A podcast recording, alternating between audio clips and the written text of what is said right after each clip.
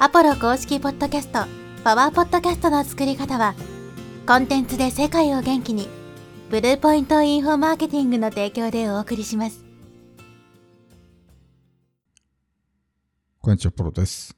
今日はですね、固定リスナーを増やしたければ自己主張をしなさいという話をしていきます。ポッドキャストでこれ何発信すればいいのかよくわからないですっていう人ね、結構いると思うんですね。まあ、何かその自分の、まあ、やってるビジネスにまつわるようなテーマの発信、まあ、ノウハウだったりとか情報だったりとかね、まあ、そういったのを発信すればいいっていうのはまあわかると思うんですけど、まあ、それ以外に、まあ、それだけ発信してるとまあネタが枯渇してしまうので、やっぱりこうね、えー3年、5年、10年と続けていくのは難しくなる。とはいえ、全然ネタが出てこないっていう時にですね、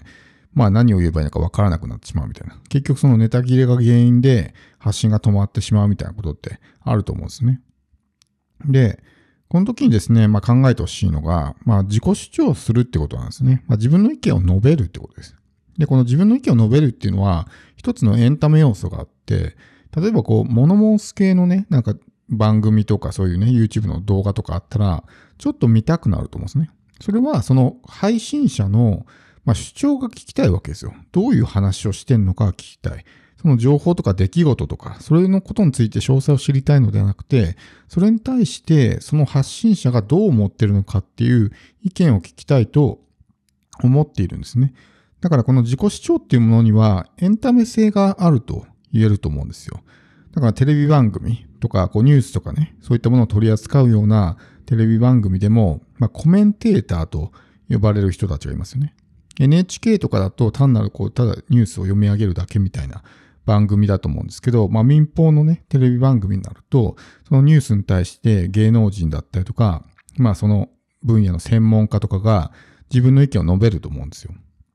で、その分野の専門家が自分の意見を述べるっていうのはわかるんですね。まあその分野について詳しいから、専門家の意見を聞きたいっていう人もいると思うんで、専門家がその自分のね、コメントを残すっていうのは理解できると思うんですけど、じゃあ全然関係のない、その分野に関して、おおよそ知識がないであろう有名人がコメントをするっていうのは、どういうことかっていうと、その有名人の人がどう思ってるのかを聞きたいと視聴者が思ってるからですね。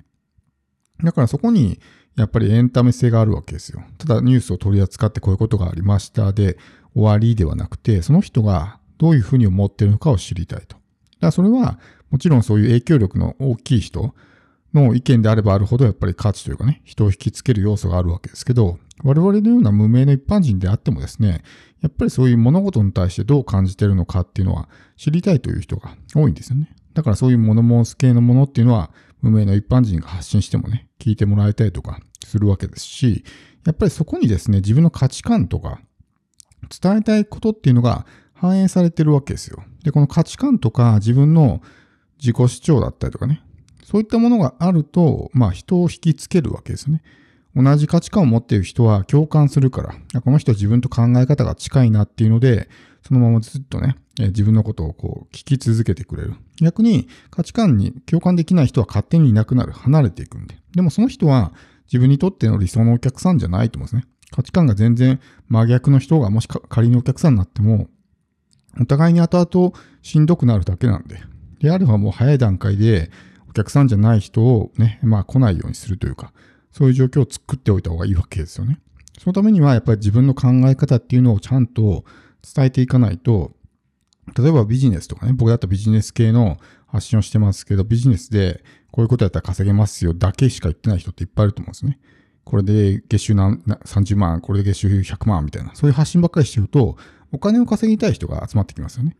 でもそこには価値観がいろんな人が混ざってるわけですよ。他人を騙してでも儲かればいいみたいなね。そういう考えの人もいたりとかね。とにかく、なんかこう、質の低いコンテンツをいっぱい作ってでもね、売りまくれみたいな人もいたりとか。でもそれって価値観がバラバラなわけですね。でもそうじゃなくて、そういったことをしたらね、やっぱり相手の信用を落とすし、買い手なこと全然考えてないから、そういう売り方ってどうなのみたいな発信をしてると、まあそういう人たちはいなくなるわけですよ。ね、楽して稼ぎたいって言って、自分は全然行動しないのにね、お金だけ欲しいみたいなのってどうなのって言ったら、そういう価値観を持ってる人は、何こいつって言ってカチンと来ていなくなるわけですよね。だからそういうただ単純にビジネスでこういうことやれば稼げますよみたいな発信要するにそこに自分の価値観とかね、まあ、大切にしている信念とかが一切その伝えられていなければ、いろんな価値観を持った人が集まってきてしまう。ということです。要するに、ふるいにかかってないわけだから、結局、来ても全然自分の意図する人は来てくれない。ちゃんと行動する人に来てほしいのに、楽して稼ぎたいみたいな、全然行動しない人が集まってきちゃったりとかね、してしまうっていうのは、そういう価値観によるふるい分けができてないから、そういうことになるわけです。で、そういったことが起こらないようにするために、自己主張っていうのをしていく必要があるわけですね。自分の価値観、信念とか哲学とか、そういったものをどんどん発信していく。で、その話が面白いわけですよ。僕たちの話を聞きたいっていう人は、やっぱりこの、ね、こう、ポッドキャストとはいえですね、やっぱりエンタメ要素っていうものが必要なので、仮に僕はじゃあこれ何かの情報をただ読み上げてるだけみたいな、情報の内容は、ね、そのリスナーが知りたいと思っていることであったとしてもですね、ただ情報を読み上げてるだけみたいなチャンネルだったら多分ね、聞いてても面白くないと思うんですよ。で、情報なんて他にいくらでもあるわけだから、僕のチャンネルを聞く必要性みたいなものがないわけですね。で、僕のチャンネルを聞く必要性があるっていうのは、この人の話だから聞きたいっていうのがあるから、そういう必然性が出るわけですね。別に誰でもいいやだったら、他にもいっぱい同じようなのがあるんだったら、そっち聞けばいいやってなるわけですし。例えば、ポッドキャストとかあと、ニュースチャンネルとかね、いっぱいあると思うんですけど、そのま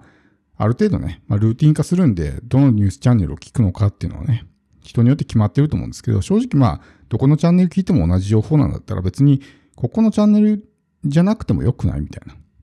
ことになると思うんですね。どこのチャンネル聞いても同じ情報しか得られないんだったら、よっぽどそのキャスターとかのファンとかでない限りは、別にまあ他のチャンネルでもいいかなみたいな感じになると思うんですね。要するにその固定リスナーがつきづらいっていう、まあ、状況になってしまうわけですね。僕たちってのはキャラクタービジネスなので、自分自身も商品であるわけだから、この自分っていう人間をもっとね、前に出していかないと、ただこう情報だけを伝えるみたいな、まあ、そういうロボットみたいなね、感じ、そこに人間性とか人格とか、その人のね、キャラクターみたいなものがほとんど感じられないような発信っていうのは、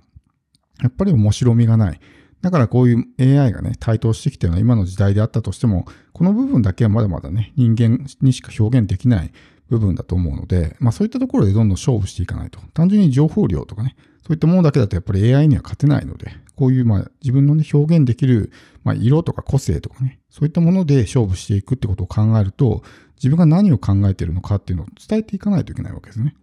だから自己主張をしていくっていうのはすごく大事ですし、やっぱり自己主張することによって、まあ、芯のある人間っていうことがわかるわけですね。軸のある人間と言ってもいいと思うんですけど、まあ、伝えたいことがある。周りに合わせてばっかりで自分の意見を言わない人っていうのは、やっぱりこの自分軸っていうものがないと思うんですね。で、他人軸、他人の意見に合わせて、周りに流されてしまうみたいな。